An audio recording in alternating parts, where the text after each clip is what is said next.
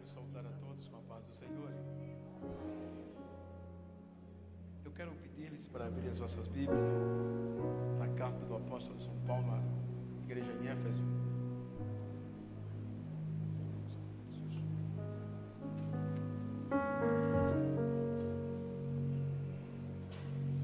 Capítulo 2, há um texto que eu quero tomar base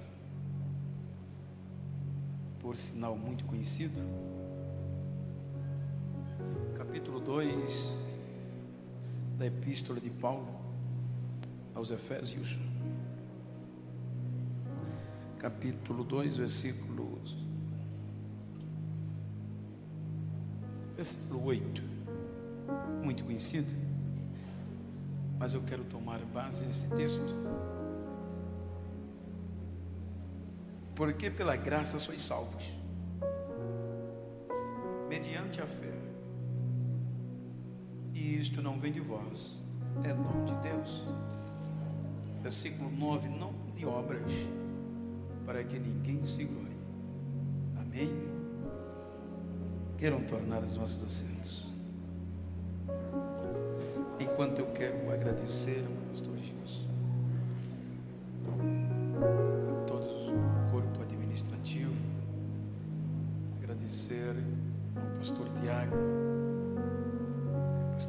que por meio deles estou aqui. E quero agradecer ao Lemuel, pastor Lemuel, e em nome dele agradeço a toda a juventude e a liderança. Que Deus abençoe. Queridos, temos lido um texto que nos leva a refletir acerca do que verdadeiramente nós somos, nós éramos e nós somos. Tendo em vista as grandiosas manifestações adversas e as grandes lutas externas e internas que vivenciamos, e por algumas razões ou em alguns momentos, esquecemos do princípio lógico. Quem somos? Veja que quando Paulo escreve essa carta, essa epístola, ele está escrevendo, como ele mesmo disse, aos gentios, tendo em vista que ele foi escolhido para isso. Então isso implica dizer que Paulo está exortando, estimulando uma igreja composta de juventudes também em não desistir, em saber realmente qual era a sua identidade diante de uma pressão externa e doutrinária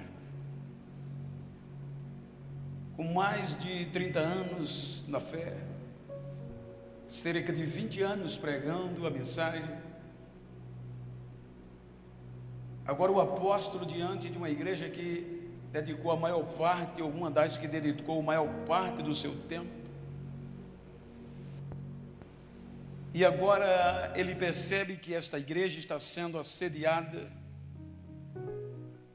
por ensinamentos que não convinha à fé cristã, por genealogias, por fábulas, e alguns ortodoxos que queriam praticar e aplicar naquela igreja costumes da lei anterior. Então, Paulo mostra a verdadeira identidade. A partir do capítulo 2, ele começa a passar no rosto e mostrar quem eram os gentios e a que ponto Deus os o levou. Então, com base nisso, quando nós visualizamos o contexto gentil, obviamente que eram todas as pessoas pagãs fora da promessa. E os irmãos vão de convir que antes da graça, A Bíblia nos mostra aí o contexto histórico que cerca de 64 anos antes de Cristo, por ocasião da influência, do dominar, da entrada no cenário do Império Romano, e aquele período intestamentário, depois de serem subjugados pelo Império Grego Macedônio, agora vem os romanos em um período em que Deus estava em silêncio, que não falava por intermédio dos profetas. Então, essa influência política do império predominou sobre toda a região palestina, sobre toda a terra de Israel. E os irmãos hão de convir que em todo o Velho Testamento, Israel foi gerado a menina dos olhos de Deus. A geração de Adão e de Noé ficou para trás e agora começa a entrar em evidência a partir do 12 do Gênesis, Israel através de Abraão. Então agora todos os outros, outros povos, todas as outras nações foram escanteados. E agora com o advento de Israel, tanto para Israel, esse povo não era povo, esses pagãos não faziam parte do projeto sagrado. A ponto que o próprio Deus coibiu Israel de se relacionar por conta das práticas pagãs, pecaminosas, ofensivas e obscenas que os pagãos viviam. Então Deus dá o seu amor a Israel. Israel não reconhece. Então, para melhorar a situação ou piorar, com a influência do Império Romano, a própria tribo que foi levantada por Deus, levitas, para manter o contexto da misericórdia, do amor e da justiça, foi ludibriada. Então, agora com o advento, a questão religiosa tornou-se um pouco politizada, e a influência do império começou a predominar dentro do contexto religioso. Então, agora a figura central, o sagrado, o homem que no, na lei, que no contexto judaico era o único autorizado a cruzar o véu, a estar na presença de Deus uma vez no ano, agora se tornou a terceira figura mais popular e mais valiosa no contexto sócio-político religioso. Quando Lucas descreve, ele aponta Herodes, Pilatos, Caifás e Anás, os sumos sacerdotes. Então isso começou a influenciar de uma forma que a figura sacerdotal se torna dependente de Roma, tem um cargo sustentado por Roma, dentro de um contexto administrativo, a ponto de que, se houvesse algum, algum barulho, alguma desordem no contexto da Judéia, ele era deposto. Então agora entra o contexto, toma lá e me dá cá. Então agora o jogo de interesse pessoal, partidário, começa a eclodir. Então, neste período, aparece de uma forma excepcional, mais visível, grupos divergentes, religiosos, formados de sacerdotes. Cada grupo queria angariar a, a máxima população com a sua visão, o seu contexto, e é aqui que aparecem os saduceus, os fariseus, de uma forma mais eloquente, essênios, herodianos, zelotes. Se nós observarmos a história, veja que cada um tinha um ponto de vista.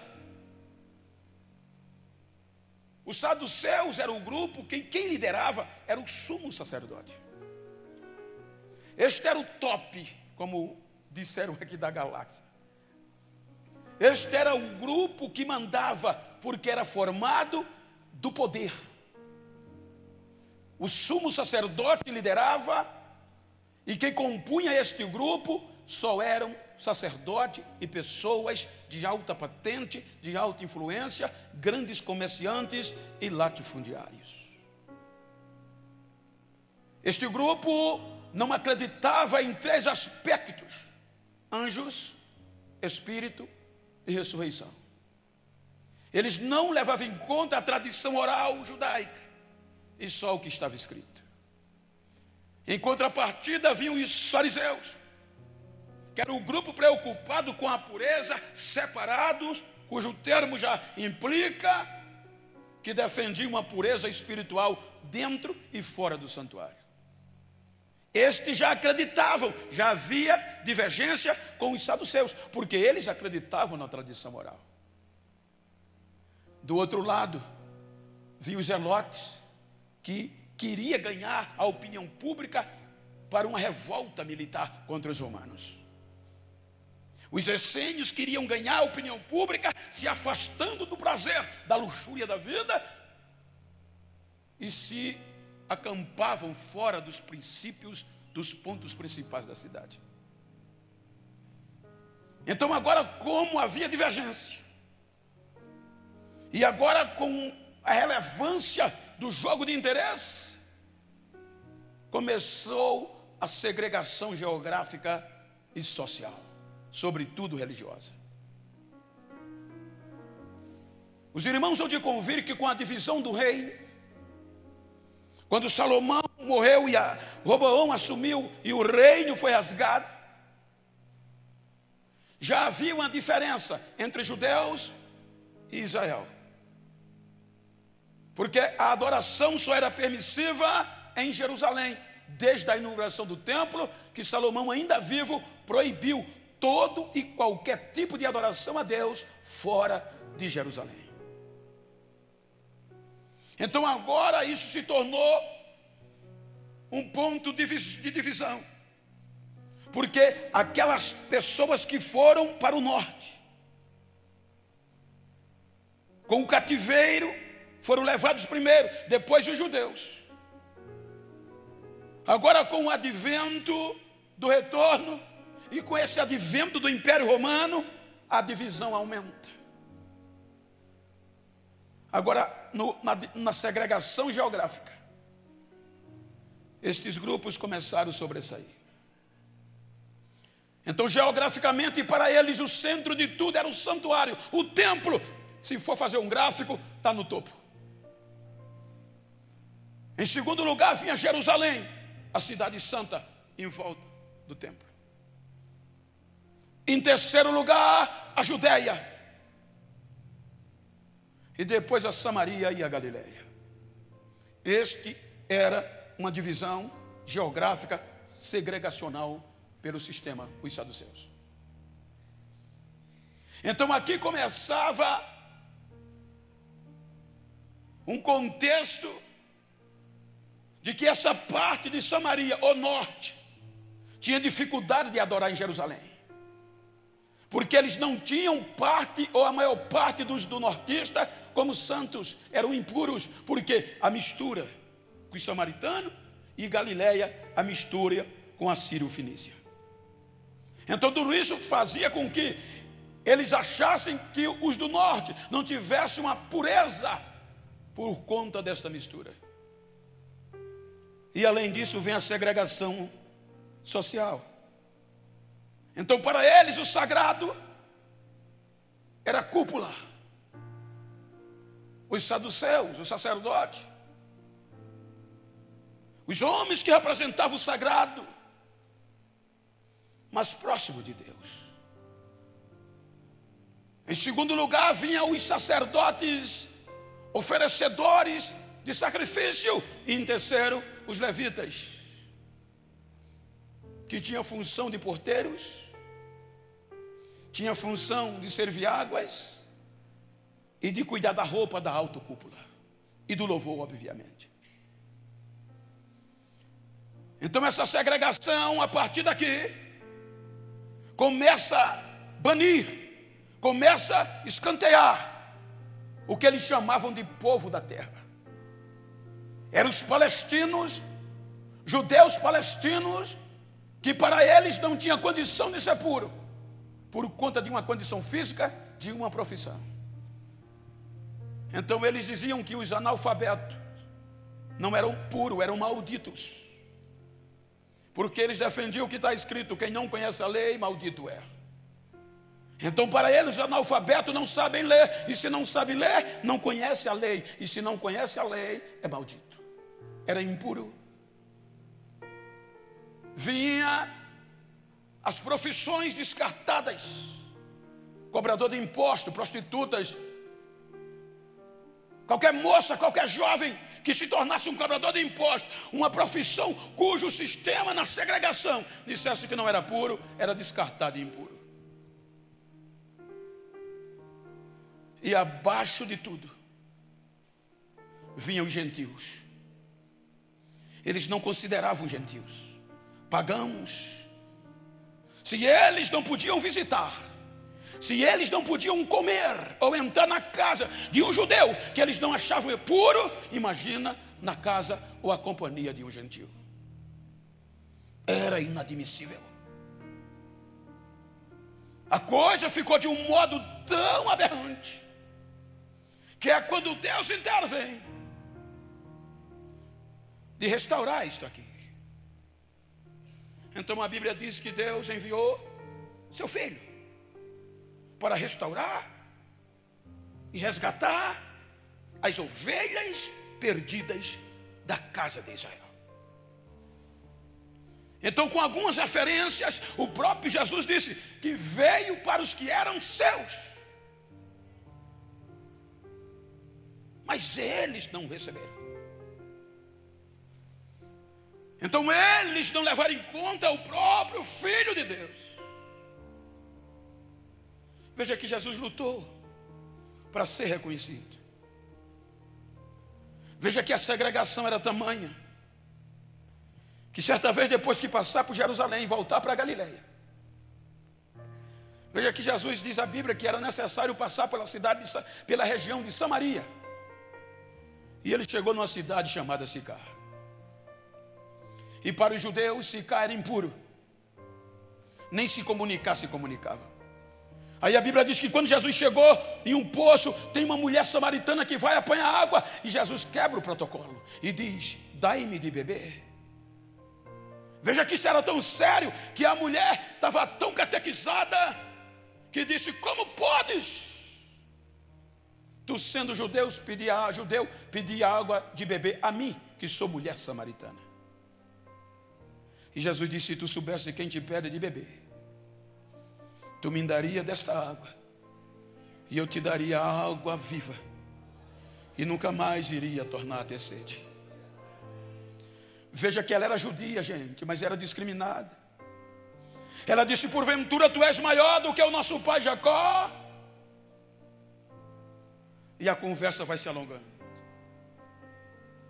Aí, quando toca no contexto da adoração, veja que ela diz: Vocês dizem que o lugar verdadeiro de adorar é Jerusalém. Mas vocês não nos deixam adorar. Por isso que os nossos pais começaram a adorar nesses montes, Gerizim. E nós adoramos porque vocês não nos deixam adorar em Jerusalém. Jesus disse: a gente fala do que sabe e do que entende. Mas a hora vem, filha, e já chegou. Que nem nesses montes, nem em Jerusalém, vai ser o lugar de adorar, porque os verdadeiros adoradores vão adorar o Pai em espírito e em verdade, e estes tais é o que o Pai procura. Eu sei que quando ungido, quando o Messias vier, nos falará destas coisas. Eu sou, filha, sou eu que falo contigo. A mulher foi impactada. E esses pormenores faziam com que o sistema odiasse Jesus. O amor de Jesus estava resgatando as ovelhas perdidas da casa de Israel.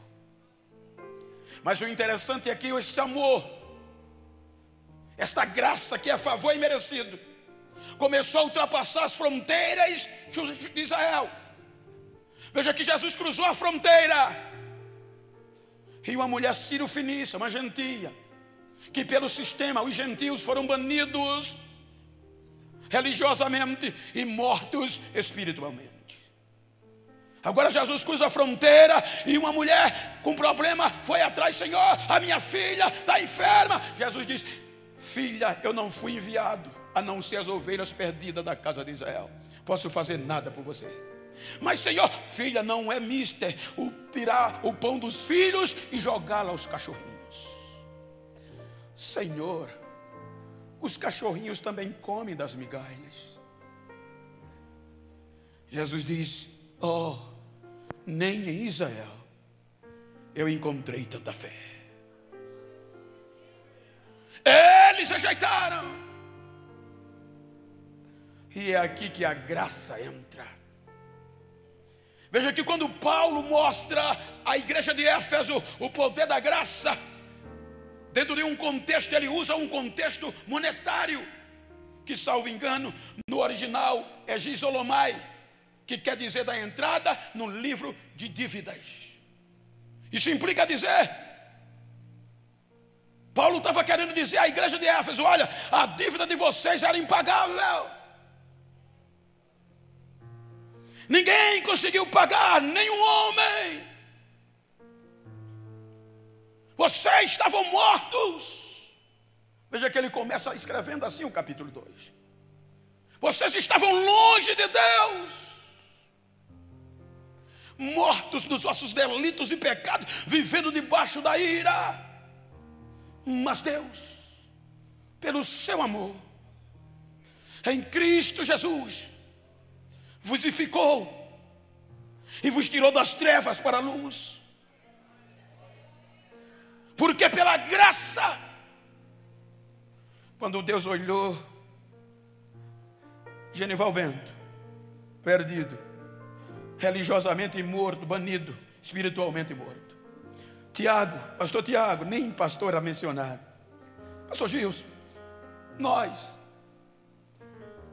Como é que eles podem ser salvos se não for pago e não tem quem pague? Aí a graça entra, favor imerecido. Eu vou pagar por eles, eu vou assumir por eles.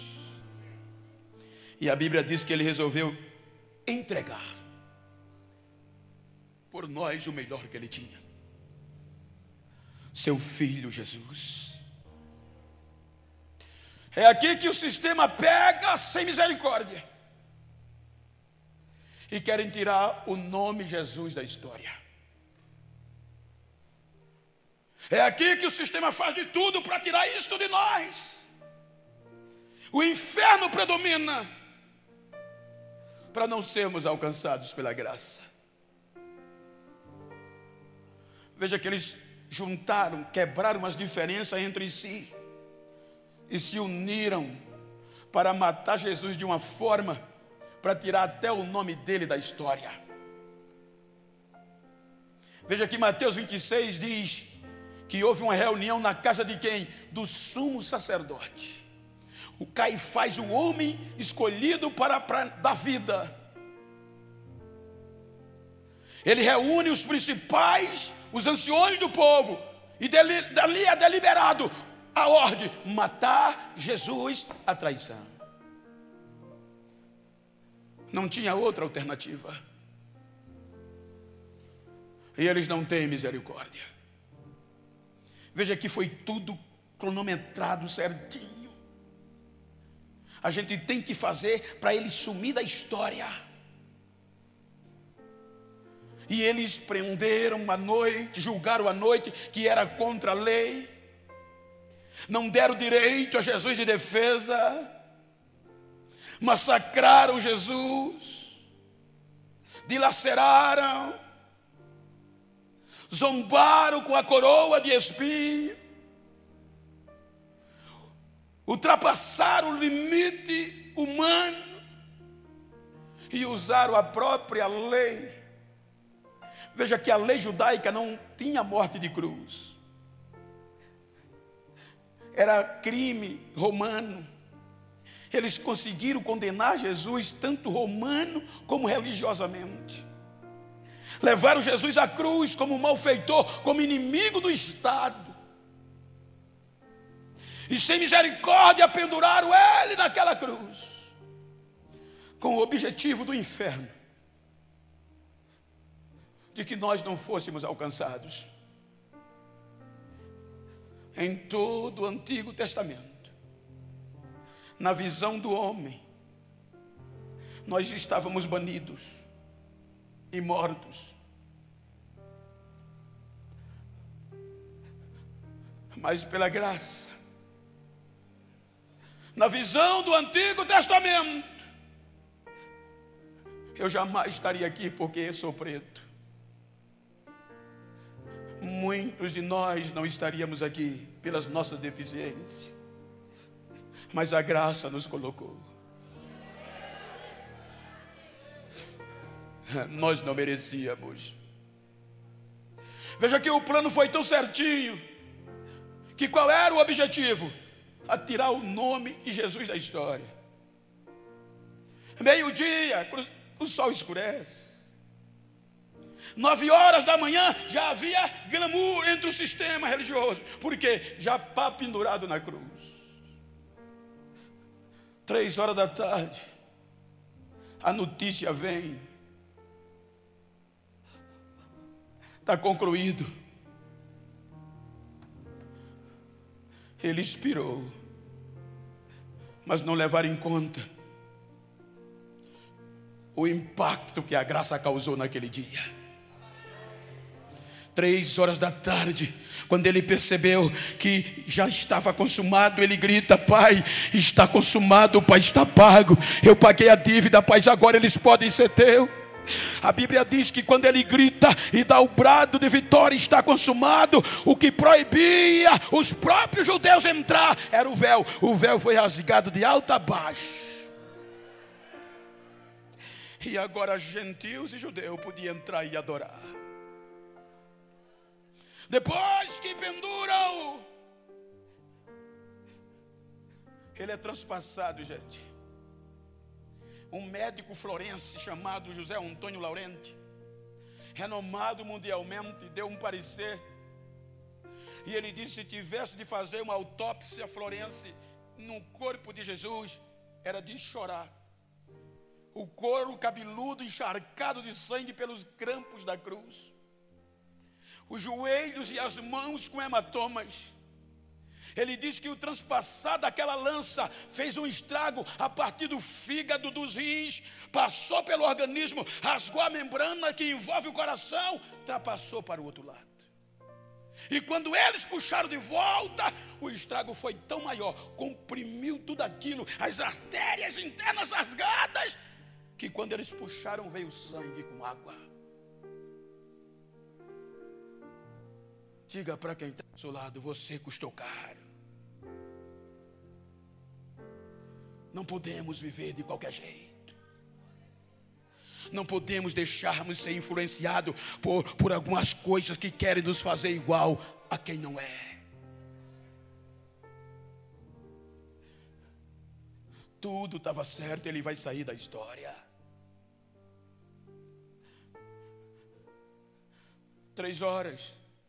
O problema estava nas últimas três horas. Segundo o contexto histórico, depois das seis da noite, nenhum corpo poderia ser ficar, ficar pendurado na cruz, por causa do dia da, do sábado. E até quatro horas da tarde, décima hora, ninguém foi tirar o corpo de Jesus. Então o sistema vibrava: se ninguém vir tirar o corpo, ele vai ser tirado de lá e vai ser enterrado como indigente. Esta era a visão. E você sabe que indigente é a, a parte mais miserável do ser humano. Porque quando alguém é enterrado como indigente, a história se acaba. Não tem pai, não tem mãe, não tem genealogia, tudo se acaba ali. A história vai embora. Então, até um décima hora, cinco horas da tarde, o corpo ainda estava lá. Então, o sistema vibrava: vai para a vala comum. Só falta uma hora para ele ir para a vala. Aí, Mateus capítulo 27, versículo 57 diz: que no cair da tarde, ou no final da tarde, era justamente o período de 5 às 6, a última hora do dia, no cair da tarde, quando não havia mais aparentemente esperança, aparece um discípulo anônimo que entra pela primeira vez na história. José de Arimateia. José de Arimateia vai direto ao governador pela influência. Pilatos, eu quero te fazer um pedido. Qual? Dai-me o corpo de Jesus. Mas é um cadáver, mas dá ele para mim. Enquanto muitas vezes a gente hoje esquece quem nós somos. Um homem com capacidade extraordinária teve a visão de investir em um cadáver. Porque para todos era um cadáver e só faltava uma hora. Pilatos ordena, entrega o corpo de Jesus a, a José. Ele vai lá, tira o corpo da cruz, mas a placa fica em cima. Jesus Nazareno, rei dos judeus. Quem passava tinha que ler. Veja que o sistema foi lá e disse Pilatos, mas não pode. Mas, mas, diga que. Não, o que eu escrevi, escrevi. Ele é rei dos judeus. José tira o corpo, joga num pano de linho limpo, coloca no túmulo que abriu sobre a rocha e rola uma pedra e encosta na porta do sepulcro. Tendo em vista que o sistema não conseguiu, o que queria? No dia seguinte, diz Mateus, foram ao governador. Ele disse que no terceiro dia ia ressuscitar. Então faz alguma coisa. A gente quer dar sustentabilidade. Vamos colocar soldado durante três dias. Pilato disse: a escolta está aí. Faça o que vocês quiseram. Pegaram a escolta. 30, de 10 a 30 soldados colocaram na porta do sepulcro. E para piorar a situação, já que não conseguiram jogar, jogar Jesus na vala, selaram a pedra que José deixou encostada.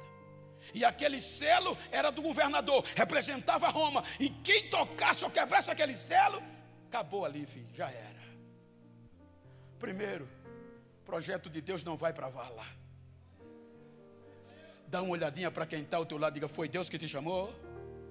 Diga: Fica tranquilo, porque pode te pisar, pode até esfolar, pode até arrancar o cabelo, mas para a vala você não vai. Esquece a vala.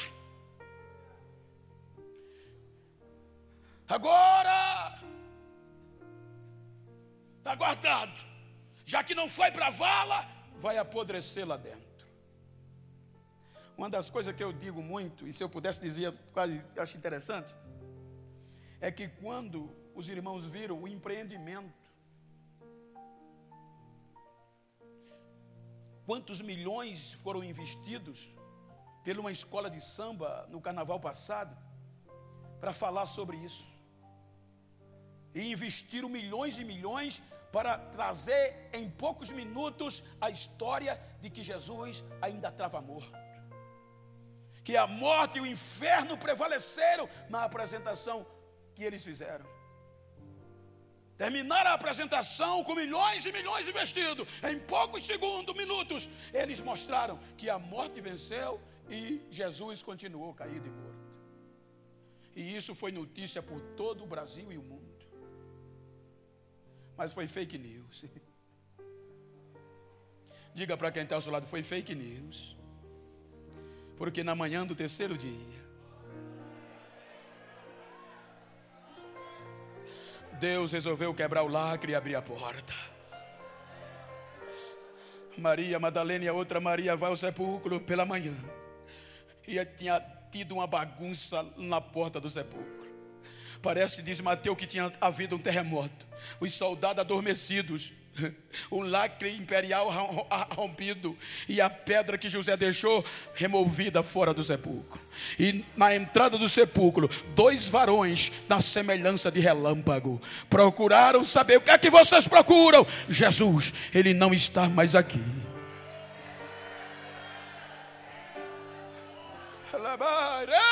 Ele já ressuscitou.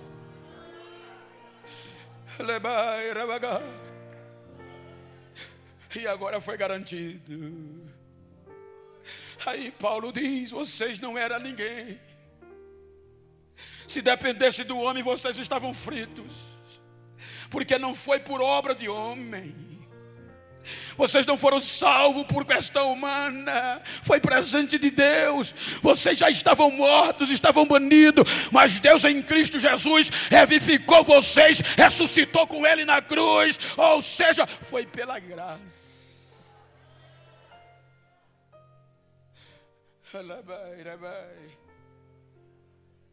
Aí em muitos lugares alguém pergunta: por que o senhor chora pregando? Porque eu não era nada, eu não valia nada. Mas a graça me achou. Então olha para esse jovem, para esse irmão que está do teu lado, diga, foi pela graça.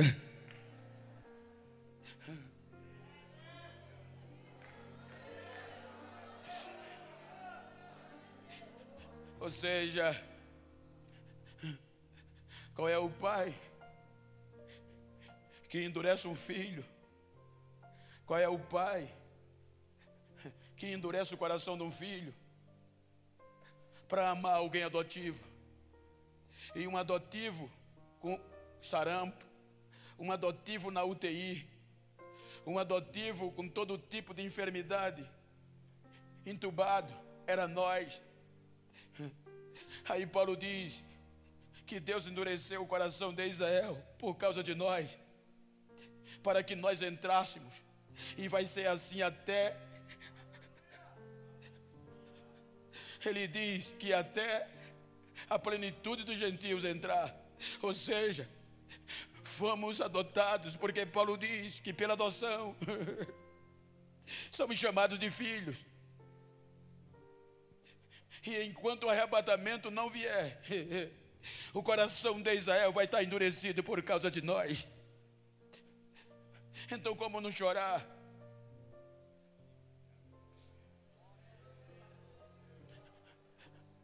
Queriam tirar isso da história. Eu disse hoje à noite, me permita, pastor. Mas veja que não conseguiram. É por isso que a gente tem que dar glória, porque qual era o plano? Tirar até o nome da história, ninguém vai saber nem de onde ele veio. Mas quebraram a cara, gente, a graça foi maior. Porque Paulo diz: aonde o pecado mandava, aonde o pecado abundou, superabundou a graça, a graça foi maior do que o pecado. Então não são os teus erros que faz Deus desistir de você. O teu pecado não é maior do que a graça de Deus. A tua revolta não é maior do que a graça de Deus. Foi pela graça. E quem vai nos separar do amor de Deus que está em Cristo Jesus? Mais de 50 anos se passam. É. Morreu Anás. Morreu Caifás suprimiu os saduceus, os fariseus, de uma forma direta. Mais de 50 anos, Deus resolve manter a história e relatar o Novo Testamento. E quem é que ele usa? Mateus.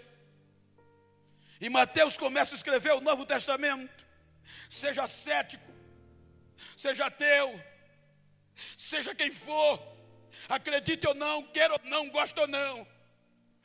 Mas quem for ler o testamento, vai ter que começar por aqui com a genealogia, com a história. Veja que Mateus começa mostrando a história, ele não foi para a vala, a história está viva. Veja que ele diz genealogia de Jesus Cristo, filho de Davi, filho de Abraão. Quem queira ou que não queira tem que passar por aqui. Aí eu acho lindo que ele começa a escrever: Abraão gerou Isaac, Isaac gerou a Jacó. Aí ele vai descendo: Jacó gerou a Judá, Judá gerou a Perez, Perez gerou a Esdron, Esdron gerou a Aram, Aram a Minadab, a Minadab gerou a Naasson, Naasson gerou a Salmão. Ele vai escrevendo a história. Salmão gerou a Boaz, Boaz gerou a Obed, Obed gerou a Jessé, Jessé gerou a Davi. Ele diz: Davi gerou a Salomão, Salomão a Roboão, Roboão gerou Abias, Abias gerou a Asa, Asa gerou Josafá, Josafá gerou Jorão, Jorão gerou Uzia, Uzia gerou Jotão, Jotão gerou Acais, Acais a Ezequias, Ezequias gerou a Manassés, Manassés a Amon, e Amon a Josia, e a Josia gerou a Jeconia, vem o cativeiro, aí Mateus continua, depois do exílio na Babilônia, gerou, é, Salatiel gerou a Zorobabel, Zorobabel gerou a Biúda, Biúda é Eliakim, Azol, Azol Zadok, Zadok é Eliúde, Eliúde gerou a Matã, Matã Jacó, Jacó José, o qual foi marido de Maria, da qual, da qual nasceu Jesus, Jesus, Jesus, a história está viva.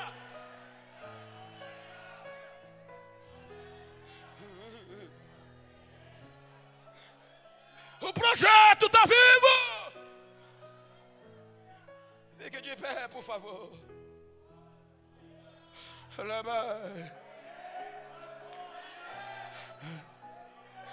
Isso aí. Dá uma olhadinha para esse crente que está do teu lado, filho. Pergunta a ele quem vai nos separar do amor de Deus, quem está em Cristo. Diga a ele a morte. Pergunta a ele a vida.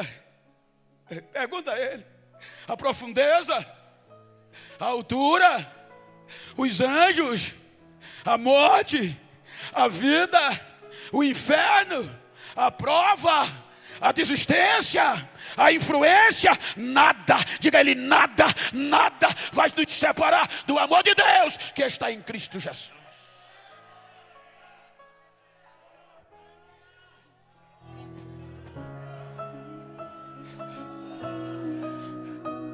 Como eu posso desistir? Se eu fui achado quando eu já era desprezado. Estavam querendo ludibriar a igreja de Éfeso, fazer com que os irmãos voltassem a praticar as práticas da lei e esquecer da graça. Estavam com falsas doutrinas. Aí Paulo ensina Timóteo aqui não se vende, filho. Contradiz essas falsas doutrinas. Mesmo que eles queiram ludibriar, continua falando a verdade. Que eles queiram ouvir ou que não, prega a verdade. E a verdade é essa aqui, filho.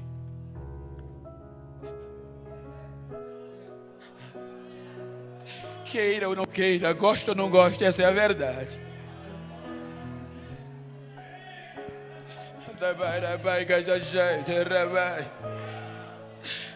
Diga para quem está ao seu lado: não vou me vender, não vou desistir, vou continuar, mesmo na adversidade, porque eu não valia nada, mas pela graça, pela graça